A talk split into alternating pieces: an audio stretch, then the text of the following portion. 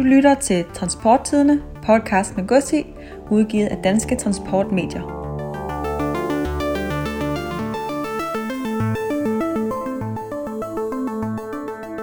Forkæl dine medarbejdere. Giv alle medarbejdere et års abonnement. 24 numre til Transporttidenes e-avis. Det koster kun 10 kroner per medarbejder per udgave. Medarbejderrabat opnås ved et fuldt betalt årsabonnement. Kontakt os på 70 250 350.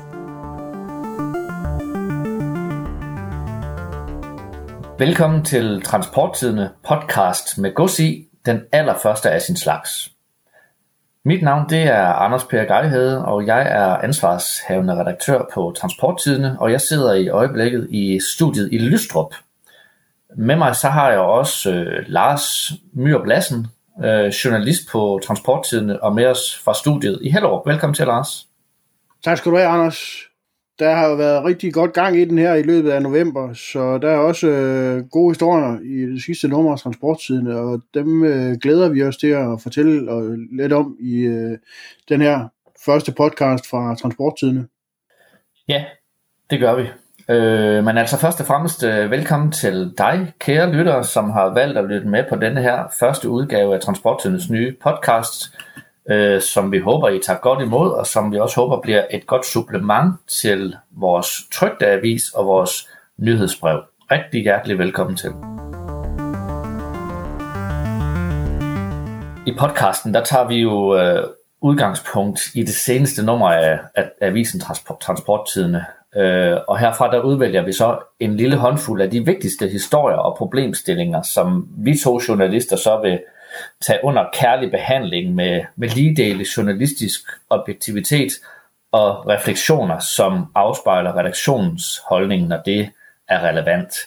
I den her første udgave af podcasten, der kaster vi os over transporttiden nummer 22, som lige er landet på gaden. Og vi har i dag valgt at fokusere på tre historier især. Den første historie, som vi har valgt at fokusere på, det er også den, som har, har fyldt meget i medierne i den seneste tid, nemlig regeringens planer om at i en kommende postaftale at indføre en pakkeafgift, som skal være med til at bidrage finansieringen af øh, det statsejede PostNords underskudsgivende aktiviteter, som jo er postomdelingen. Det er en historie, som både bryder vores øh, forside, men som vi også bruger noget øh, tid på inde i avisen. Og derudover så dykker vi ned i avisens temasider, som denne gang er lager, logistik og ejendomme, NV endelig slutter af med historien om fregatten Iver Wittfeldt, som de seneste tre måneder har eskorteret danske og udenlandske civile handelsskibe igennem Hormuzstrædet 16 gange. Endelig slutter vi af med ugens øjenåbner, hvor vi hver især os to journalister hiver en historie frem fra avisen, som er kommet bag på os, eller som har overrasket os.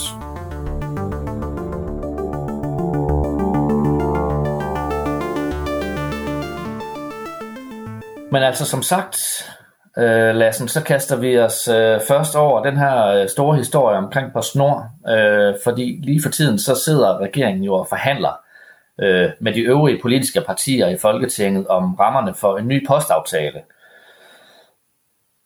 Og regeringen de arbejder så på at indføre sådan en pakkeafgift på alle breve og pakker, som skal bidrage til at finansiere den underskudsdel, øh, underskudsgivende del af PostNords øh, forretning, som er, nemlig er postomdelingen. Den del af forretningen, den blev jo kroner som følge af selskabets befordringspligt, øh, som skal sikre postomdeling til alle danskere. Øh, for det er nok ingen hemmelighed for nogen, at øh, mængden af, af fysiske breve og forsendelser, den har været for nedadgående i efterhånden mange år. Øh, men PostNord har jo stadig den her befordringspligt, som skal sikre, øh, post til alle danskere, uanset hvor de bor i Danmark, og det har vist sig at være en, en rigtig dyr fornøjelse.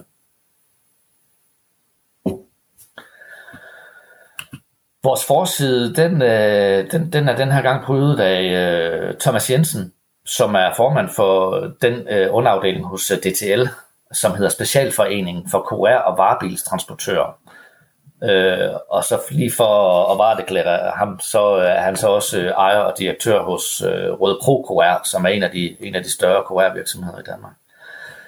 Og øh, han siger, at han håber ikke sådan en pakkeafgift, den bliver til virkelighed, fordi det, det kan være konkurrenceforvridende, og især fordi det, som det ser ud nu, så er det kun staten, som kan, altså, så, det, så kan staten kun pålægge danske transport- og logistikvirksomheder den her ekstra pakkeafgift. Og det vil jo skabe en, i sig selv en konkurrenceforvridning i forhold til udenlandske konkurrenter på markedet. Og er det virkelig det, man vil, må man så spørge sig selv.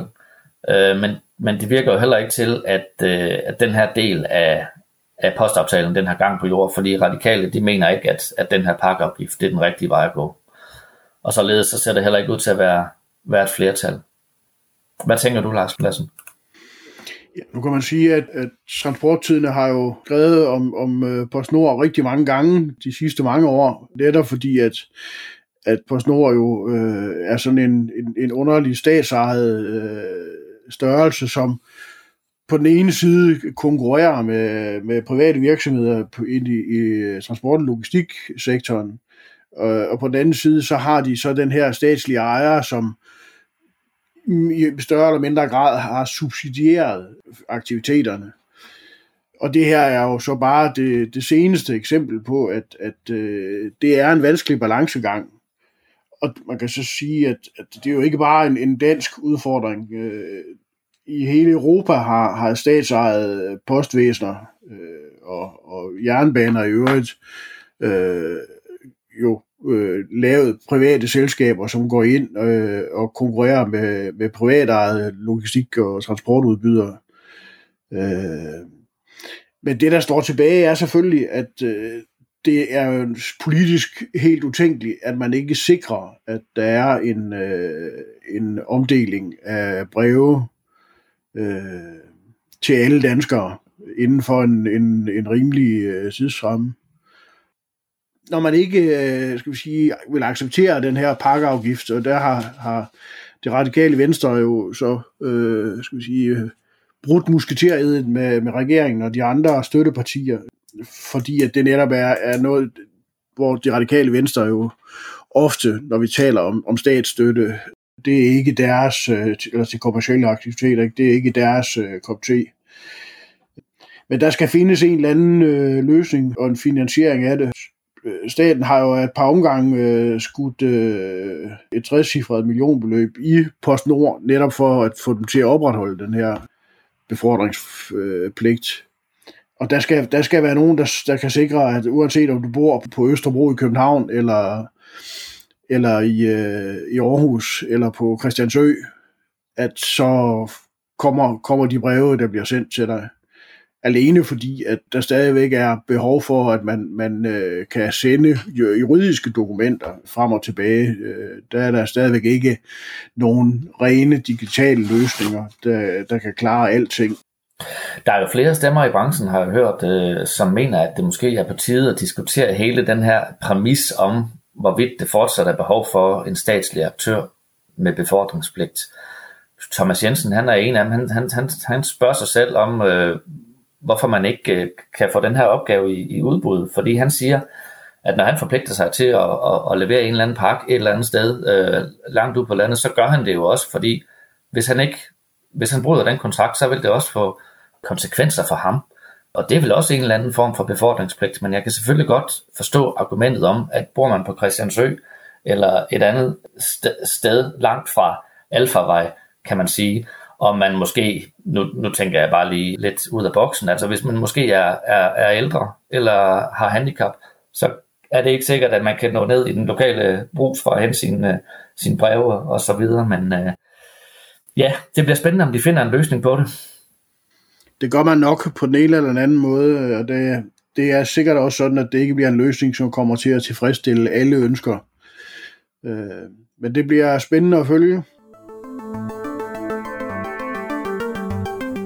Ja, derudover så har vi jo i avisen også kastet os over øh, temaet omkring lager, logistik og ejendomme, øh, som jo er et øh, årligt, kan man sige, tilbagevendende tema i transporttidene.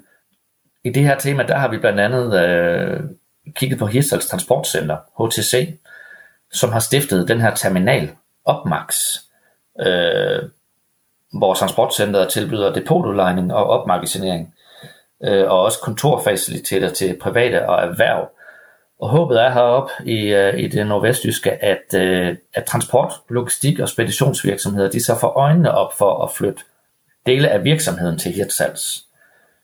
Øh, og det taler måske meget godt ind i, i den overordnede historie, som er inden for lager og logistik i øjeblikket, nemlig at der flere steder opleves en historisk lav tomgang på lager og logistikfaciliteter. Øh, og i det lys, så er det måske meget godt set af HCC, øh, hvis der mangler kapacitet i Hirtals, øh, som jo er sådan det her slags knudepunkt for, for passager og godstrafik mellem øh, Norge og resten af det europæiske kontinent. Så det bliver spændende at, at, at følge det projekt deroppe. Jamen, øh, det er helt klart, at Jersels Transportcenter øh, og Jersels Havn jo ligger i et knudepunkt, øh, fordi de har de her færgeforbindelser til, til Norge. Og der er jo allerede, øh, især hvad hedder det, færgeselskaberne har jo, har jo også oprettet øh, logistikafdelinger i, øh, i Ersals, ikke? og der er også flere øh, logistikoperatører, altså som for eksempel Blue Water Shipping, øh, der har afdelinger i Ersals. Så det er et sted, hvor der sker noget, men det er også et sted, hvor man, man håber på, på det, som man også øh, gør for eksempel i, øh, i, øh, i syd og vest for, for København, at man får lov til at komme ind og fungere som sådan en, en form for distributionshop, hvor at du kan konsolidere gods på de her godsdomme, der går frem og tilbage. Og det er jo lykkedes i nogen grad, hvis vi taler, taler København og, og Sydsverige.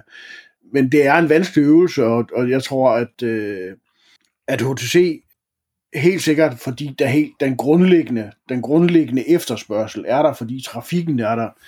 Men det kan godt være noget, der kommer til at tage lidt tid og, og løbe i gang. Omvendt, så er det jo ret tid omhu at de øh, faktisk sørger for, at de har en, øh, en reserve klar til, at, at virksomheder kan rykke ind, hvis de kan se en forretning i at være lokaliseret i øh, Irsals.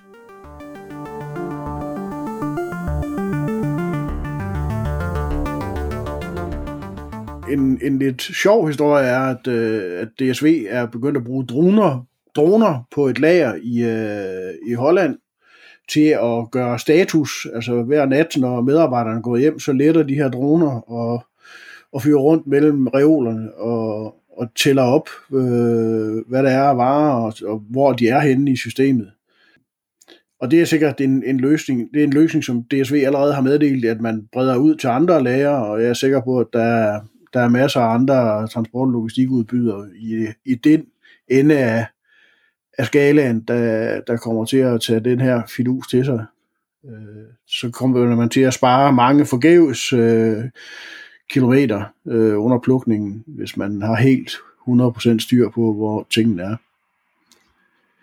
Øh, men den anden, som øh, Anders også øh, lige nævnte i, i starten, det var, at, øh, at man i, øh, jo bliver ved med at bygge øh, nye øh, logistikfaciliteter, og når vi tager betragtning af, at vi befinder os midt i coronakrise, og, og, og de økonomiske, den økonomiske usikkerhed, der følger efter, at øh, så har vi jo flere historier om, øh, om nye øh, lager- og logistikfaciliteter i, øh, i Danmark og, og Skandinavien.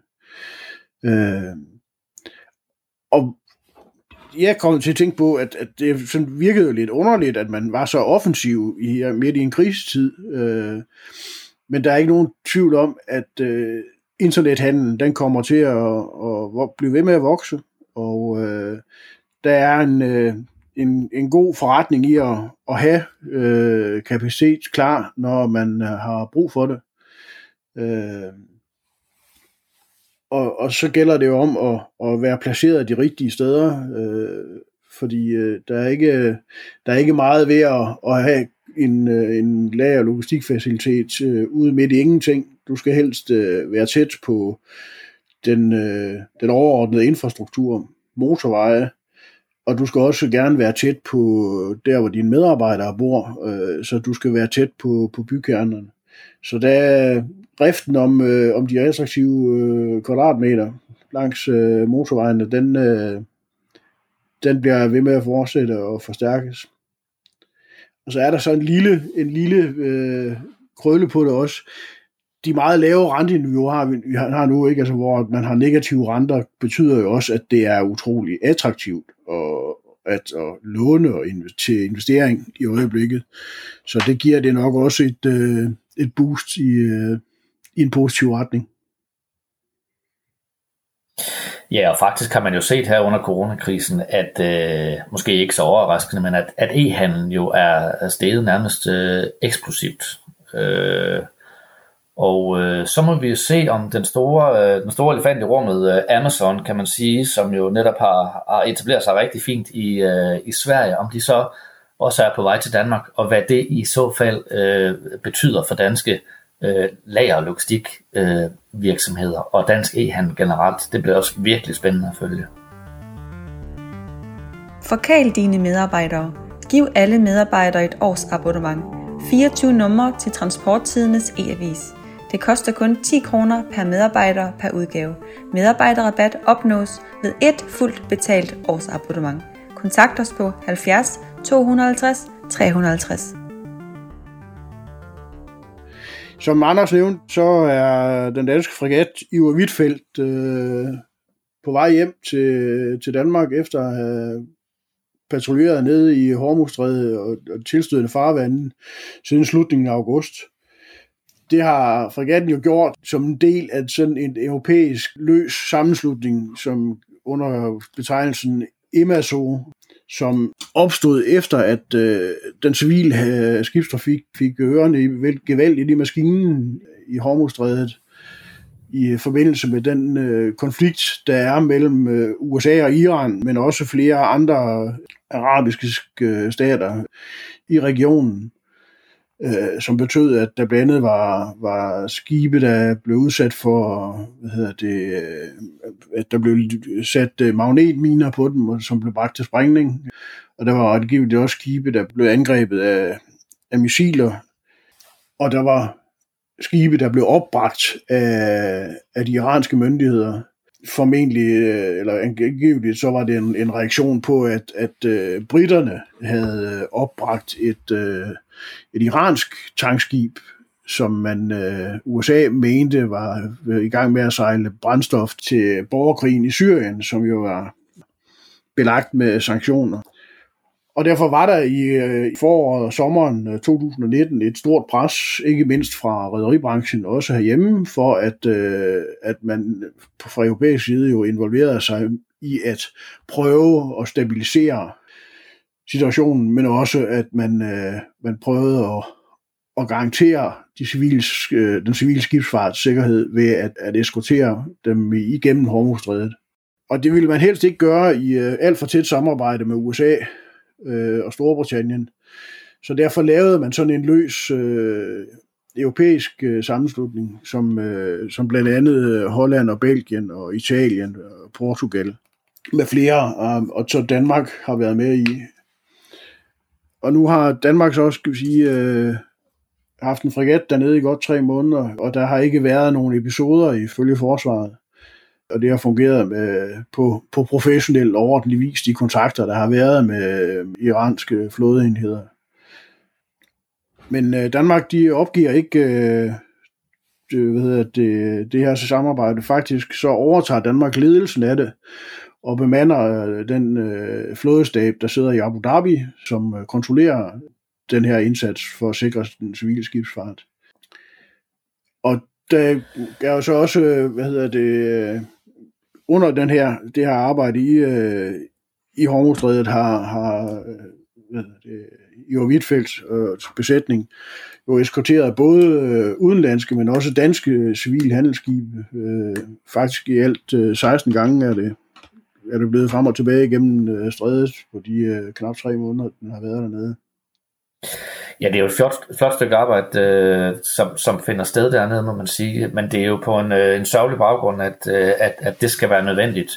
Men jeg kan da lige øh, tilføje, at øh, som en bonus øh, info til læseren, at øh, vi to, Lars, vi har jo faktisk begge to en fortid i, i det danske søværn.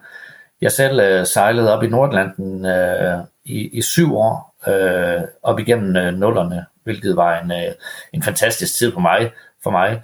Øh, så, så vi to, vi har jo nok sådan lige et ekstra øje på, på, på hvad skal man sige, den militære øh, søfart. Er det ikke rigtigt, Lars? Ja, det er jo rigtigt, at jeg også engang øh, for mange år siden øh, aftjente min værnepligt i søværnet på, på minelæggeren Sjælland. Øh, så jeg var ikke helt med i slaget i Køge Bugt, men, øh, men det er næsten så lang tid siden.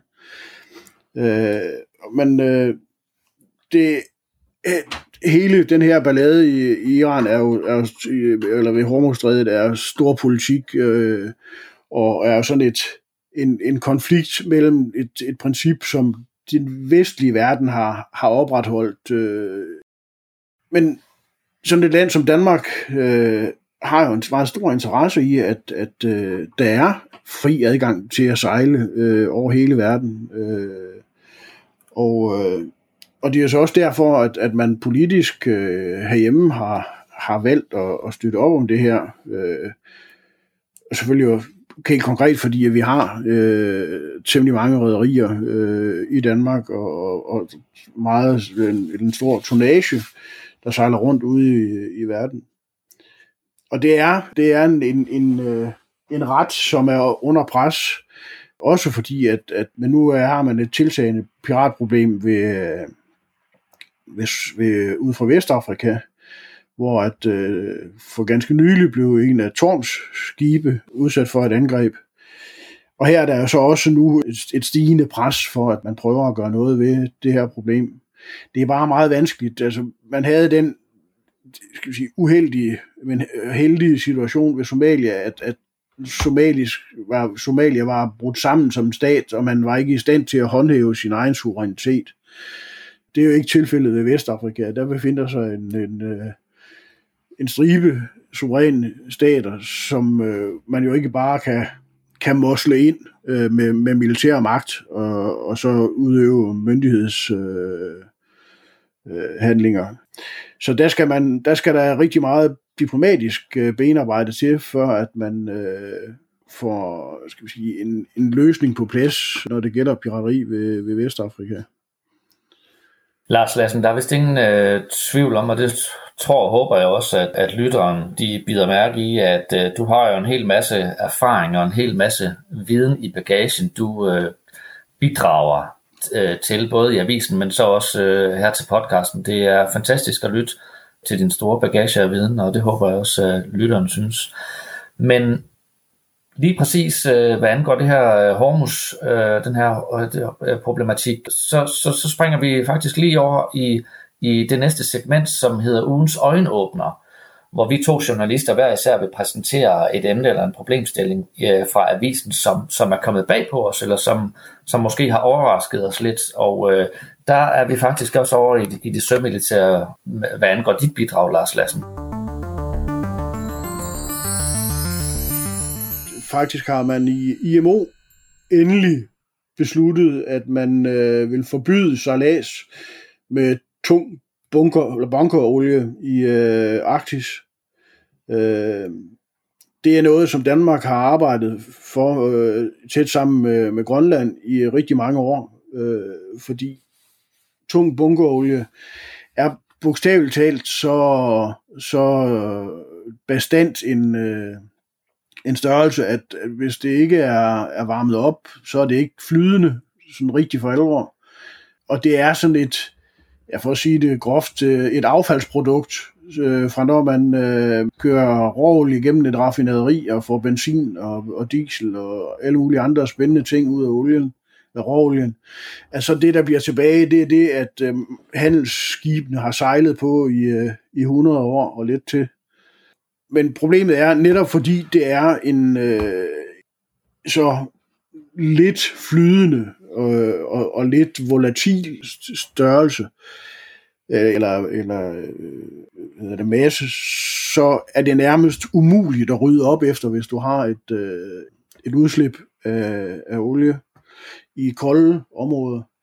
Og det så man, øh, der var et, øh, et stort tankskibshaveri ved Alaska for, for mange år siden, ikke? hvor at, at man stadigvæk øh, kan finde øh, råolie langs kysterne i øh, unedbrudt form, selvom man har brugt milliarder og er der milliarder på at, at rydde op efter det. Man kan så sige, at det er først fra 2024, og det, øh, at, at det her forbud mod at sejle på tung bunkerolie, det sker i, i, der træder i kraft. Øh, og der havde man nok i Danmark og Grønland håbet på, at det var kommet tidligere, men, men øh, der skal man nok være taknemmelig for, at det faktisk er, er lykkedes at overbevise øh, resten af, af verden om, at, at øh, det er nødvendigt. Man kan så sige, øh, at det er lidt skuffende, at så er der faktisk muligheder for, at man kan dispensere for det, i hvert fald frem til udgangen af 2029. Og det er jo ikke noget, som, som landene i regionen, så det er ikke en dispensation, de øh, uddeler, det er en dispensation, som øh, flagstaten udbreder. Så det er... Vi kommer... og, og på hvilken baggrund kan man, øh, kan man øh, lave sådan en dispensation? Jeg vil tro, at som udgangspunkt, så handler det nok om, at, at de skibe, der sejler i Arktis, øh, ofte er isforstærkede. Og derfor er det, det er forholdsvis dyre fartøjer. Så, så måske handler det om, at, at man, man øh, giver de her skibe, som, som har nogle specielle egenskaber. Der er også nogle af dem, som, øh, jeg tror, hvis du, du sejler med, med dobbeltskrog, altså sådan, at der ikke er direkte, øh, hvad hedder det, at, at adgang mellem, øh, mellem, øh, mellem øh, olie, brændstoftanken og så, så havet, at, at øh, så vil man kunne dispensere. Jeg kender ikke øh, svaret på det i detaljer.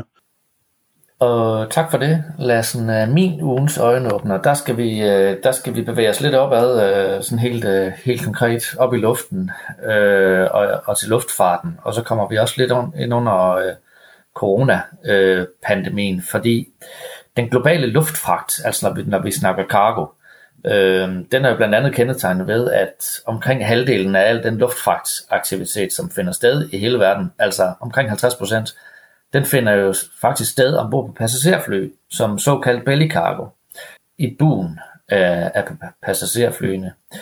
Øh, og så er det jo klart, at når man på baggrund af en coronapandemi, så piller 95% af hele verdens passagerfly ud af drift, som følge af rejserestriktionerne, så, så, har man lige pludselig, så mangler man lige pludselig en hel masse kapacitet til al den luftfragt.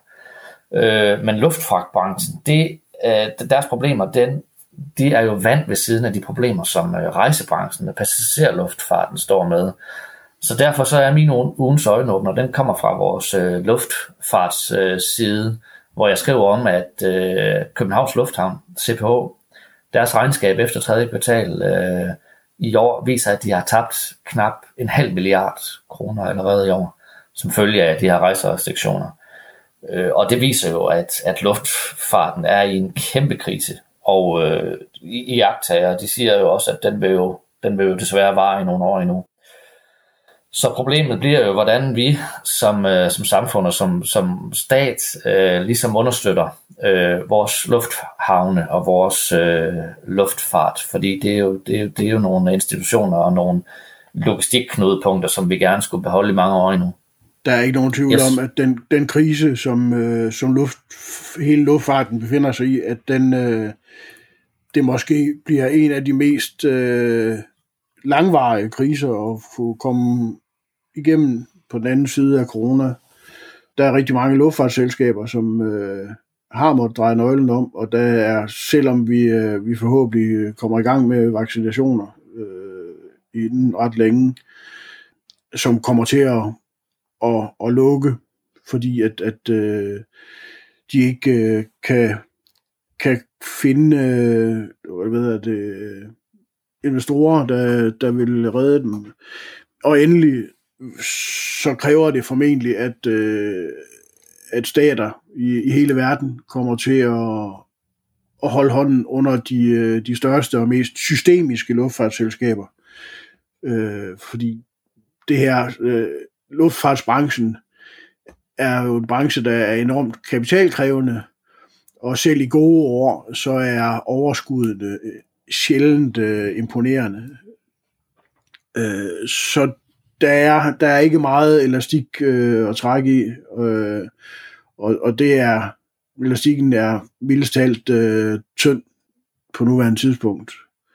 Og det kommer, kommer til at gøre ondt at få, få luftfarten tilbage på, på for, til, til fordoms storhed. Ja, tak for det indspark, øh, Lars Lassen. Og således så runder vi så af for denne den første udgave af Transporttidende podcast med Gossi, øh, som vender tilbage til dine højtalere igen om 14 dage. I mellemtiden så kan du huske at kaste et blik på transporttidende.com, øh, hvor du kan tilmelde dig vores øh, daglige nyhedsbrev, som alle hverdage giver dig et overblik over de vigtigste nationale og internationale transport- og logistik, logistiknyheder direkte i indbakken. Podcasten den er produceret af Stine Mercedes Pilgaard på vegne af Danske Transportmedier. Jeg hedder Anders Per Geihede. Og jeg hedder Lars Myrup Lassen. Skriv til os, hvis du har forslag til emner, som vi kan tage op i podcasten, og spred endelig budskabet om transportbranchens nyeste podcast. Tusind tak, fordi du lyttede med. Du lyttede til Transporttidene, podcast med Gussi, udgivet af Danske Transportmedier.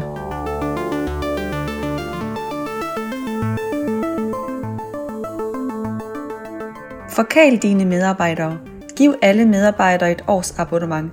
24 numre til Transporttidenes e-avis. Det koster kun 10 kroner per medarbejder per udgave. Medarbejderrabat opnås ved et fuldt betalt årsabonnement. Kontakt os på 70 250 350.